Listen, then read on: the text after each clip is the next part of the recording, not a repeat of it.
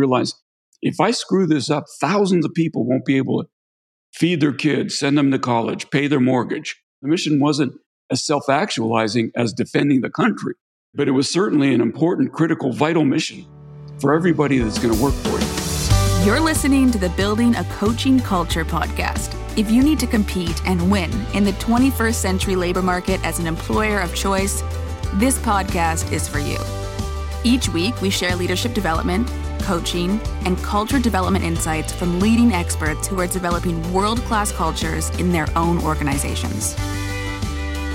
And now, here's your host, J.R. Flatter.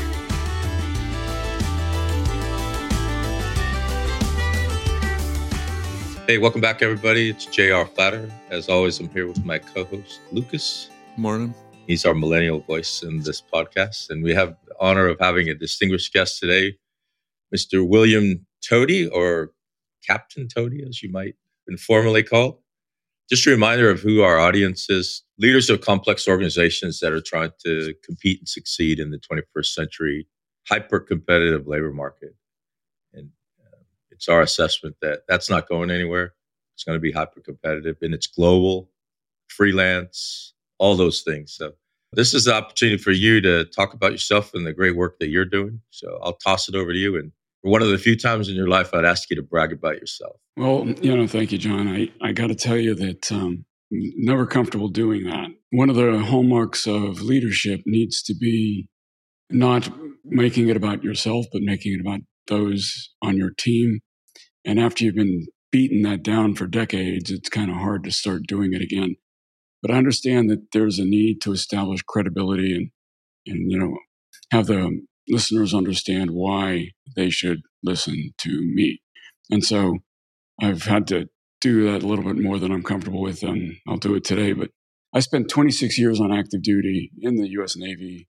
I was an operator guy, not an acquisition guy, although I danced around the acquisition world a lot, which gave me more more of a belief that I understood industry than I should have had, right? So I was, it was a false belief that I understood how industry works. By being around them while I was on active duty, I did three tours in the Pentagon, total of nine years, you know, we're overseeing companies and things like that. And then when I made the transition to industry in 2006, I took all of the same military training, what was called in, in the day, transition assistance program courses and other similar courses in order to try to understand what my life on the other side of the uniform would be like. And again, that further reinforced these notions that I had all the skills I needed, all the ability, all the training, everything I needed to succeed in industry. And what I learned when I actually made the transition, despite being an 06 fairly senior active duty officer, is that many of the skills that I had were not appropriate for industry. So that was problem number one. Even my leadership skills, you know, I joke with my active duty colleagues that leading is hard, but it's even harder when you're leading people who can actually quit. And so, you know, I had to recalibrate myself. Fortunately, I, I, I kind of understood that I was new to this new world. I was no longer the 06. I was now an 01 equivalent in, the, in this new world. There were 20 something year olds who knew way more than I did when I entered it in my mid 40s. And so, you know, I did sublimate, subjugate, whatever it is, the personality and the ego and, and said, okay, I'm starting all over again. I got to acknowledge that. But then the level of knowledge that I had to gain was substantially greater than what I expected to have to gain. And so as I relearn these lessons, no, learn them for the first time about how industry works and what it was going to be like. What I finally figured out after years was that nearly everything I had been told while on active duty during that transition training was wrong. It took me over a decade to understand why it was wrong. And the reason it's wrong is what the military wants to do more than anything when they're causing people to transition is they want them to feel good about their military career. And they want them to feel that the lessons they learned in the military are going to translate directly to industry. And the truth is, not so much. And in fact, many of those skills and behaviors are counterproductive to industry. So, what I set about doing at that point is trying to, well, trying to hire as many military veterans as I could also trying to help them understand that everything that they've been told was, I will use the word a lie, wasn't intent to deceive, but it was in, with intent to make them feel good about where they were. And so what I ended up doing is trying to hire people that had the right attitude about learning skills they needed to learn to succeed. The folks who came in with chips on their shoulders, you know, with um, an inappropriate degree of confidence about their skills, you know, I, I learned very quickly that those would be, not be good hires. And, you know, I looked at the problem through a new framework and a new lens and ended up writing a book about it. Actually, when I was halfway into my CEO tour, working my way up from director level to CEO level, is when I decided I needed to write this stuff down in order to spread the word more rapidly. Because I was, although I was counseling future con- potential employees, doing this on a one off basis was not efficient or effective. I needed to touch thousands of potential future employees, not just for my company, but for other companies, in order to help them be better employees. And so that's kind of a summary of how I got where I am today. No, that's good stuff. And Lucas, remind me, we have to get Bill to come and talk to us again offline because we do GEOTAP, actually, General Officer Transition Assistance. So be great to have you look at that curriculum and see where we might make some improvements. Yeah, I actually have a section in my book for general officers. So, the demographic in particular, that is, there's, there's a great book called What Got You Here Won't Get You There. And the premise of the book is that the more successful you are in your past life, the more potential you have to fail in your future life because you're going to make assumptions regarding your past successes and how they will relate to your future successes that are inappropriate and untrue. And so what I found, found is that in many cases, the general officers transition at a rate that's worse than the junior officers. And so, yeah, I'm, I'm very interested in that demographic. I have personally counseled dozens, maybe close to 100 GOs over the past, I'd say, 10 years or so. Uh, and I did include a, a section on GOs in my book. Talk to us a little bit about that book because Lucas and I work in, in this labor market. We work with a lot of veterans. And it seems like every dog and his brother's got the, the perfect answer for the transitioning veteran. So talk to us about how you look at it. And, and so you, you've reminded me I've been meritoriously demoted twice. I was meritoriously demoted from staff sergeant to second lieutenant, and then again from major to CEO of, of a one person company. So yeah, I've lived the life you're describing. So talk to us about that a little bit, if you don't mind. There's a lot that people come into industry with that um, sets them back rather than helps them leap forward. And the ones that recognize that and acknowledge that early on in their careers are going to do quite well. In fact, I, I tell my industry, never served industry friends, you're never going to have, as long as you invest what you need to invest to make the veteran employee successful, they will your, be your best employees. Please understand that to begin. Higher potential for success.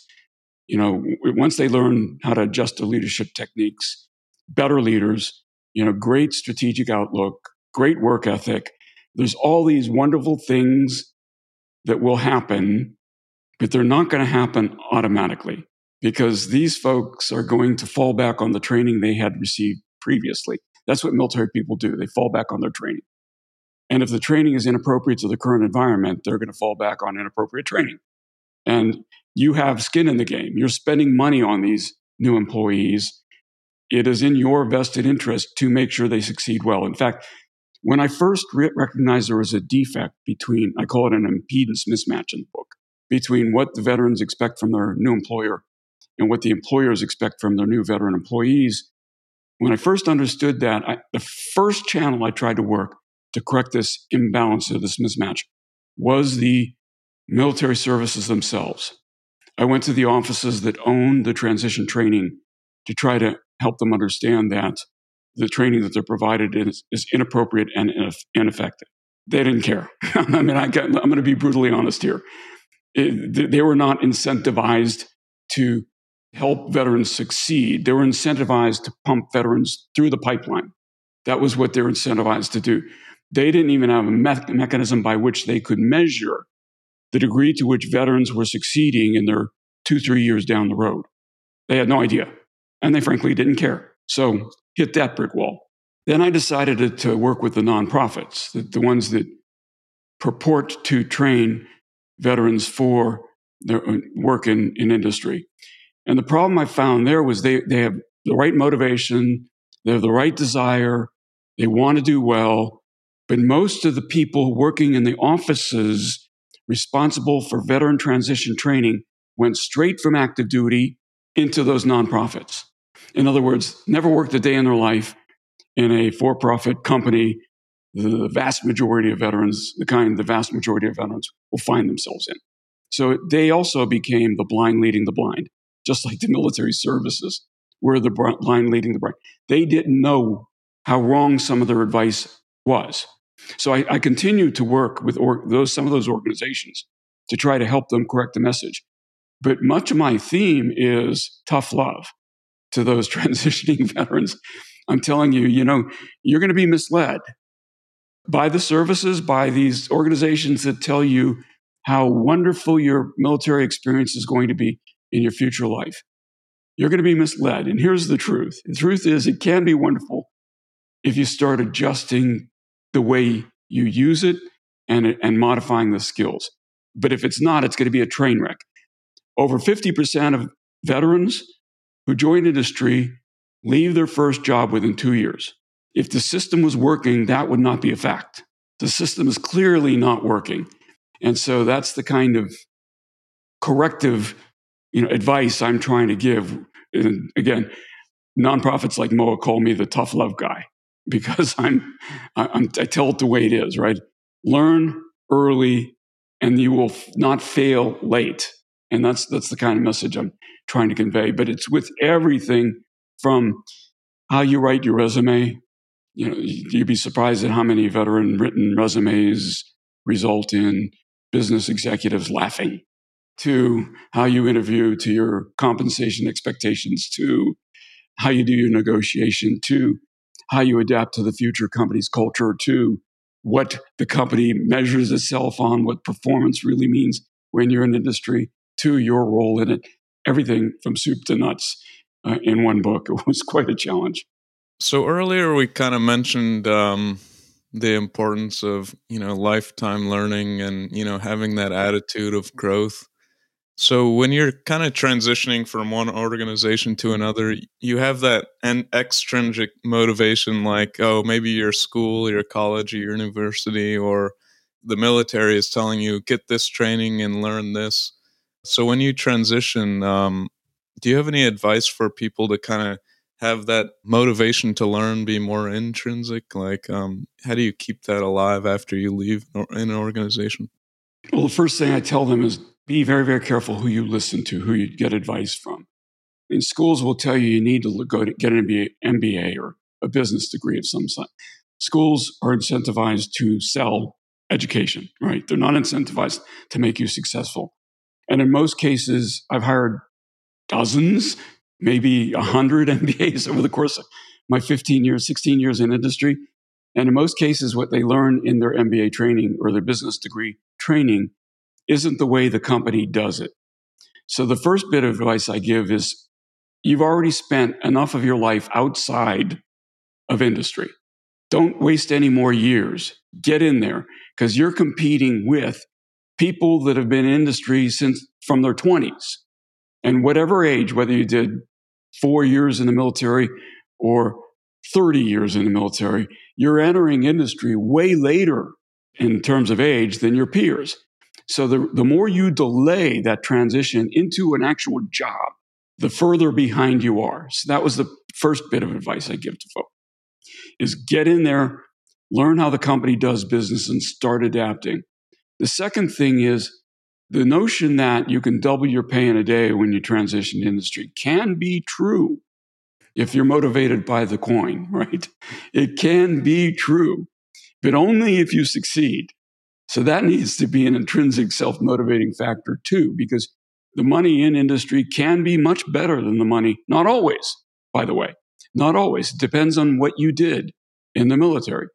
But assuming that you want to get into leadership and management and things like that, It can be better. So if you're motivated by the coin, let that be the self motivating factor, but only if you pay attention to the lessons that I try to pre- present and, and, you know, take that step off into your next life. The third thing is the stability is wonderful, right? So I did seven deployments during my active duty career. You know, missed many Christmases, missed many birthdays and things like that. You know, in industry, if, if stability is what you're looking for, you can find it, but not if you're jumping around from job to job every couple of years, as tends to be the trend nowadays. I tell folks that when you got to get your mind right when you take that first job, think that you're going to be there for at least five years. That does two things for you. First, it's it kind of tries to override the PCS itis that we develop on active duty, where after two or three years we start itching for that next assignment, right? That that can be very destructive, and that's not a good thing when you're in industry. And the second thing it does is it gets your company to understand that this guy seems or gal seems to be in it for the long term. Why do you want the company to believe that? Because they're not going to invest in you if they think you're you're a butterfly and you're going to be jumping off after 18 months or 2 years.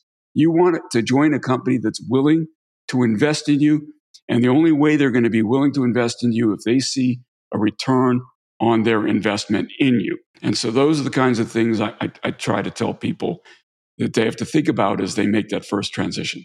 So I'm an employer. We're an employer. Lucas and I have a company. It's kind of frightening to say I've been retired as long as I was on active duty this year. Crazy. What do you tell me as an employer as I'm trying to do the right thing and, and hire these transitioning veterans who have served their country? What can I do to increase my success? You understand that they're not going to come to you knowing what they need to know. I talked about the fact that I tried to intervene with the military services to improve their transition training when that failed. I tried to intervene with the nonprofits who pride themselves on doing transition training when that failed, quasi failed. It, it, occurred to me that the people that real with the real skin in the game, with investment, were invested in the success of those veteran employees were the companies. So what I've done is the most successful approach I've found so far is to talk to the companies. And particularly the companies that don't know a lot know that they want to hire veterans, most of it for altruistic reasons. Although we ought to be honest with ourselves about the, the impression that a lot of companies have about veteran employees and the impact that has on what kind of jobs they're willing to put those veteran employees in. We could speak about that in a moment if you want. But I, have approached the companies and advise them that it's in their own best interest to make sure their veteran employees transition well. And here are the misconceptions they're going to come in with. You need to develop veteran transition training programs to help your veterans succeed for new employees. And, you know, it's also helpful to, to establish veteran employee resource groups, the ERGs. Like, you know, when I first company I joined was Raytheon and they had an ERG for Raytheon American Indians, you know, black engineers, an ERG for everything except veterans. And so getting an ERG where veterans can learn from each other as they become employees at that company and share secrets about how to adapt to the culture and things like that. The differences that they find, that's a really important step. And so those are the kinds of things I'm doing nowadays with companies. But, you know, as I mentioned a minute ago, one of the first things that surprised me I needed to overcome was a misunderstanding of what veteran employees would be like for those employers, because a lot of them believed that they were doing this employing veteran business as a service, not because it was going to help them, but because it, it was the right thing to do altruistically. And the reason they believe that is what I call the generation kill syndrome. Whereas the only thing they know about military veterans is what they've wa- learned by watching the HBO miniseries Generation Kill. And that's what they think they're going to get when they hire a veteran. And that absolutely prejudices the kind of jobs they're willing to, to provide to those veterans. When we talk about coaching, it's often kind of like the individual approach. Um, what does the coach need? Um, having the leader lead us and not, you know, prescribe a solution necessarily.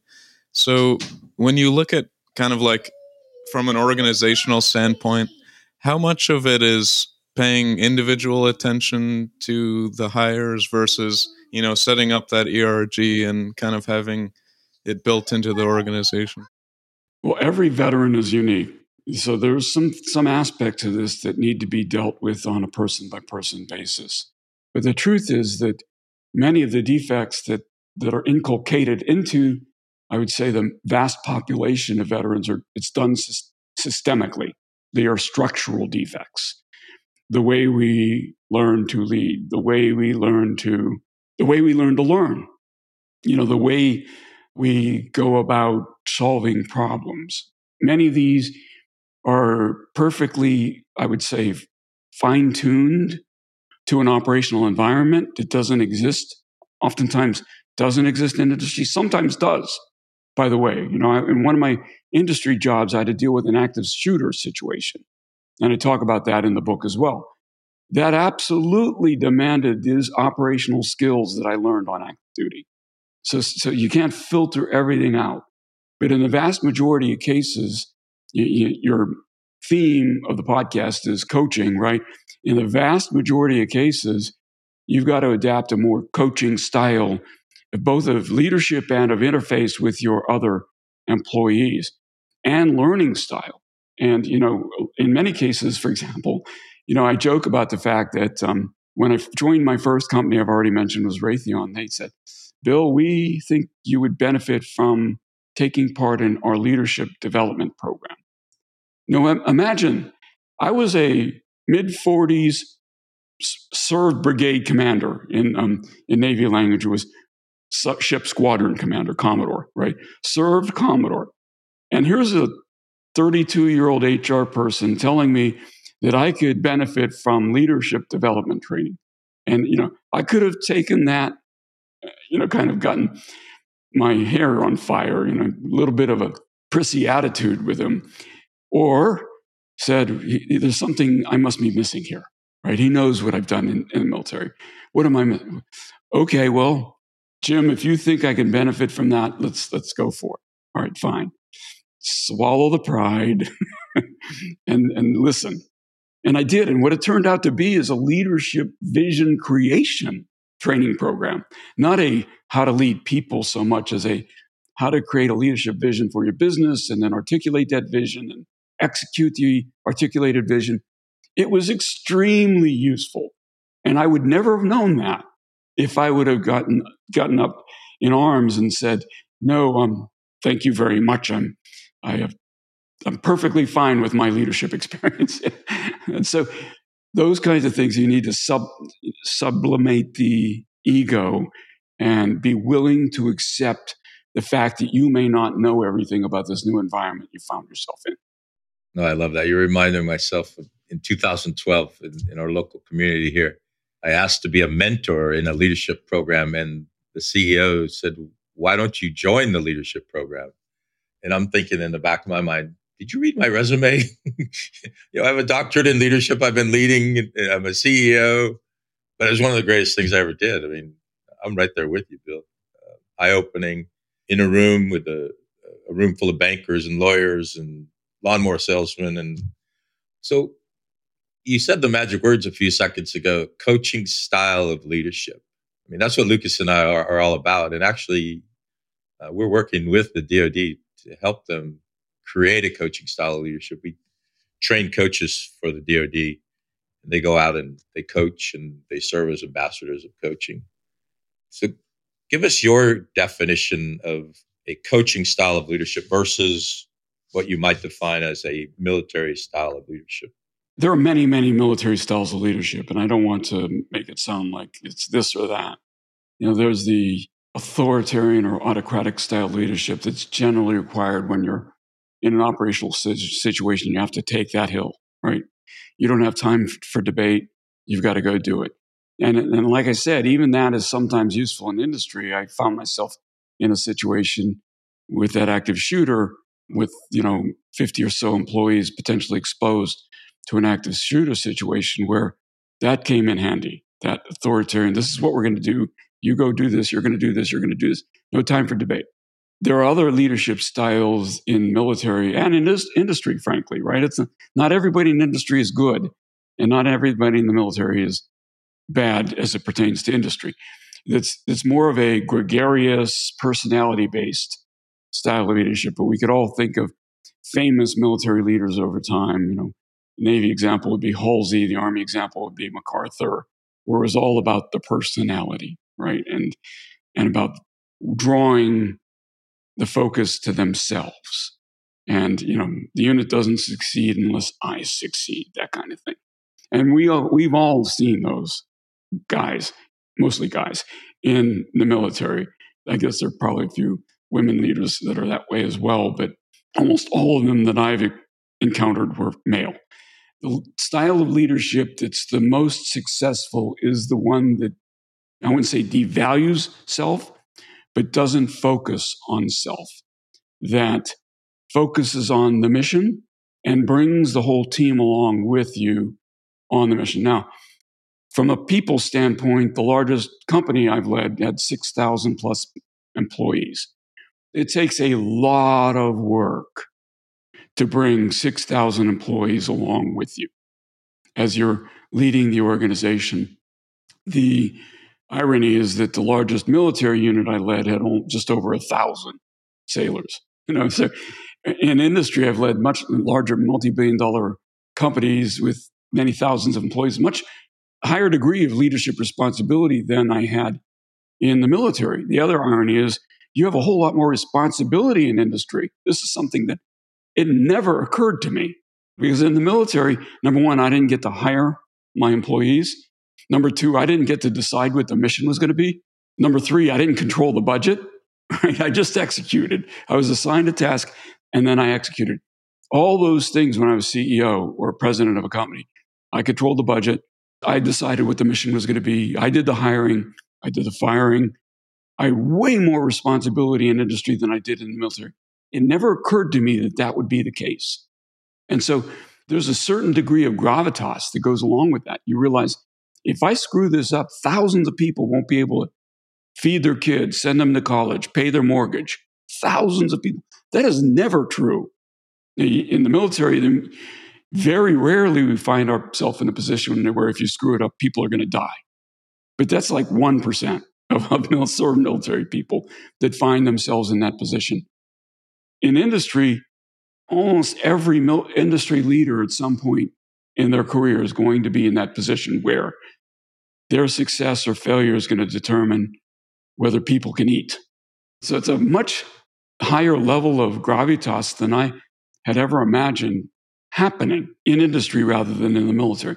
So these are all kind of congealing factors that cause you to think really hard about what you're doing and taking. You know, people say, well, I lost the sense of mission when I left the military. My God, I didn't. It was a different mission, but I didn't lose the sense of mission. The mission wasn't as self actualizing as defending the country, but it was certainly an important, critical, vital mission for everybody that's going to work for you. Yeah, I'm glad you said that because I know my own story and I, I know a lot of the veterans that work with us getting your head around that idea that revenue has to exceed expense. Whereas you've lived your entire adult life. If I don't execute my full budget, I'm fired. Or I'm going to lose the money. yeah, exactly. So as I transitioned out of the CEO chair seven or eight years ago into the chairman role and put a, C- a new CEO in the chair, it took me about 18 months to, to really come to the idea that it is noble. What you just described is noble creating jobs for people. And in order to do that, revenue has to exceed expense and be happy and comfortable with that. In the book, I talk about the movie Wall Street, where there's that famous line, greed is good.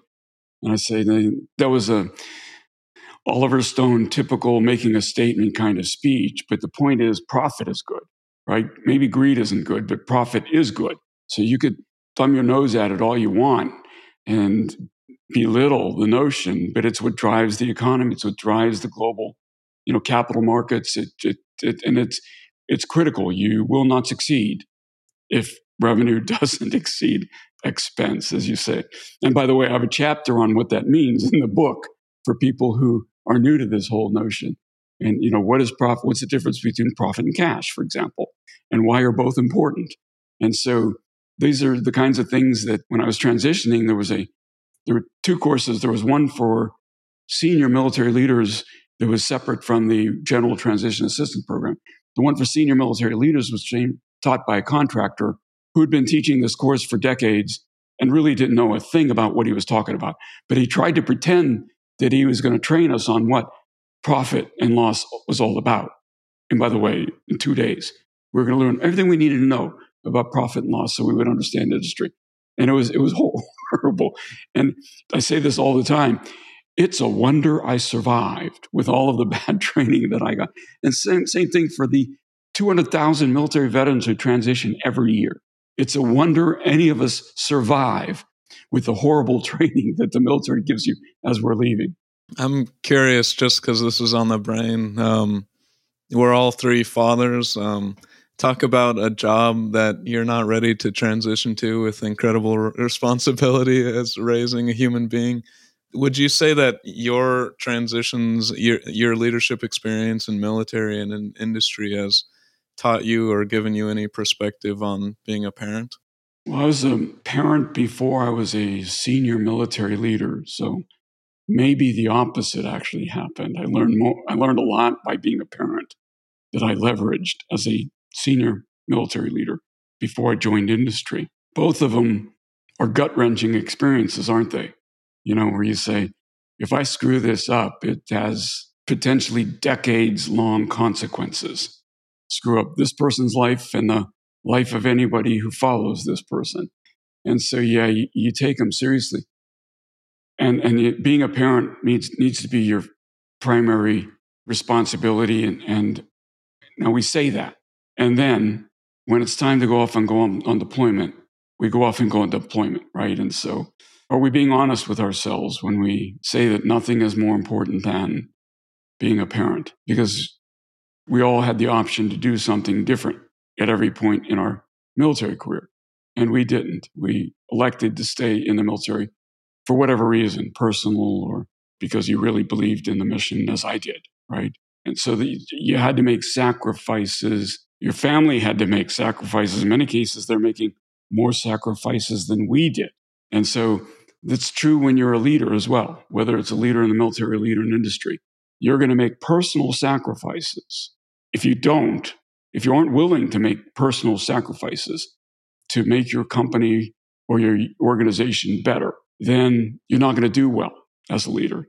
And so, yeah, that, that understanding the need to make those sacrifices is very important in your transition and in your in your journey, whether you're a parent, a military person, or an industry leader.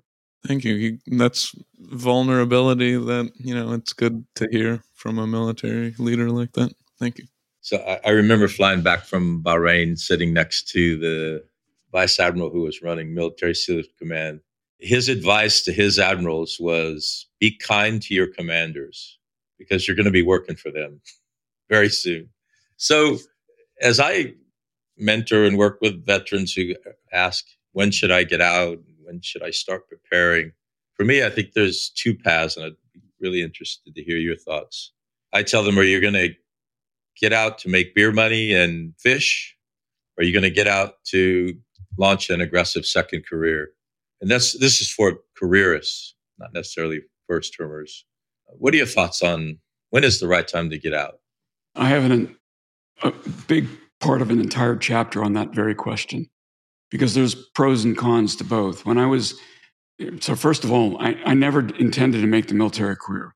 It was one of those. In fact, I, I'll say I lied to my wife. I, uh, when, when I proposed to her, I told her I was going to get out. I'm an Annapolis class of 1979, and our motto was out the door in 84, which was our five year tour was up in 84. So out the door in 84. And we got married in 83, and I said I was going to get out in 84. And then the Navy dangled a very enticing next assignment to me. Well, I'll just stay in for this one. I'll stay in for this one. I'll stay in for this one. It kept happening that way. And before I knew it, I was approaching 20. And then it was like, holy cow, I think I'm really liking this. And so I, the rest of it, to 26, I stayed in, not because they kept dangling great, although they did keep dangling great assignments. At that point, I was committed. The first point you made about, you know, someday you're going to be working for the person that you're, that's working for you now. The first time I ever had that notion was when I was Commodore of a submarine squadron. And on 05, at the time, was a gentleman by the name of John Rich- Richardson. So he was junior to me. I was in 06, he was in 05. But I, this guy was so impressive, I knew that if I'd stayed in the Navy long enough, I'd be working for him. But again, he's probably 42 ish, and I'm 45 or 46 at this time. And sure enough, he went on to become CNO. So, you know, it's, it's very obvious with some people that if you stay in long enough, you're going to be working for them. That what I tell people in industry, that person can be 30 years old, unlike the military, right? So your boss, the guy who's working for you today, who's 30 years old, could become your boss tomorrow. This is one of the wonderful things about being in, in industry is that when you're ready, you're ready, and, and people will put you in a job regardless of age. You don't have to wait for your lineal number sequence to come up. You don't have to wait for Senate confirmation. If there's an opening and they think you're the best candidate, they're putting you in the job. So it's way more true in industry than it was in the military. But the age to get out, when I was approaching, as I said, my mid 40s, I started thinking, look, do I want a viable second career? do I want to go for this flag thing, general officer thing? Because it occurred to me that a viable second career takes something like 20 years, particularly if you want to reach the, what we call those peak earning years. It takes years to get to that point where you are at your peak earning years. And I said, uh, if I get out any, in industry is not allowed to talk about age, but let's be realistic here. If I have less than 20 years of what's called runway in my next career, the chances that I will advance to the level that I'm hoping to advance is going to be diminished for every year I wait to make that transition. And so I made the decision to jump at that, you know, mid 40s point. And so turns out that yeah, in, industry leaders will assume that you're going to retire when you approach 65. Therefore, the closer you are to that age of 65, the less they they see opportunity for return in, on their investment in you. So I go through this in great detail in the book. There's adva- advantages to getting out in your 20s because you have more time in industry to, to rise to that senior level. But for every guy that I saw who served on active duty for one tour, got out and rose to a senior level, I see thousands of guys and gals who got out after one tour. 30 years later, they're essentially in the same job. They went nowhere, right? So the fact that you get out younger does not mean you're going to ascend to that level that you're hoping to ascend. Advantages of being more senior, particularly if you go into the defense industry, is that they see that you have more insight into where the defense world is going. Even if you're not going into the defense industry, there's still people who think that you're going to have a head start on leadership because you've been a senior military leader, civilian companies. The first job offer I had was to run a horse racetrack. Had nothing to do with the military. But the owner of the horse racetrack was a D Day veteran and he had this glorified image of 06s, military 06s, regimental commanders in the Army in his memory, right? Brigade commanders today, things like that, or senior Navy battleship commanders in his memory. And so I didn't take that job, but he was definitely looking for a retiring 06 to fill the position. So there's advantages and disadvantages to each. But the one key factor you have to keep in mind is if you want to be a leader, in industry. You need to join a company that's willing to invest in you. And for that company to be willing to invest in you, they need to believe they're going to get enough years out of you to get a return on their investment. If you're 55, they're probably not going to believe that. They're going to get enough years on you. And this is why I advise this is the danger of transitioning as a general or an admiral, because you're going to be at that age where they're going to basically want you to perform now and then discard you after a few years, after your Rolodex gets empty, right? You're going to be a marquee hire for a few years and then they're going to let you go. That's the truth. I'm the tough love guy, right? So I tell the truth. That's the truth about transitioning as a general or an admiral. So earlier you mentioned in passing MacArthur real quick, and I'm reading an Eisenhower biography, and so I'm like, oh, I actually know who that is this time. Um, yeah. Is there any leader, um, you know, either in history, you know, fictional or or in historical, military or not, you look up to, and why are they a good example of leadership? Easy answer. Number one, Chester Nimitz. Read about Chester Nimitz. There's a new book called Nimitz at War. It's a really good book, but but he came in, he buried his ego. Here's a guy who commanded the greatest fleet the world has ever known, will ever know. And he did it with grace and panache and had great strategic vision and had to deal with personalities like MacArthur and Halsey, these huge personalities. He had to he had to cooperate without, with them even when they had stupid ideas. He had to deal with Admiral King, his boss, who was a maniac. He had good vision, but was a maniac and was, had very poor leadership skills. And he had to, you know, make all this work. And nobody in history, in my mind, has done it with better effectiveness and clarity of vision than Chester Nimitz. Well, that concludes this episode of Building a Coaching Culture. I truly hope that this episode was helpful to you. If it was, be sure to follow us wherever you listen to podcasts. Maybe stop and give us a rating or a review and share this podcast with someone who might find it helpful as well. Thanks again, and we'll see you next time.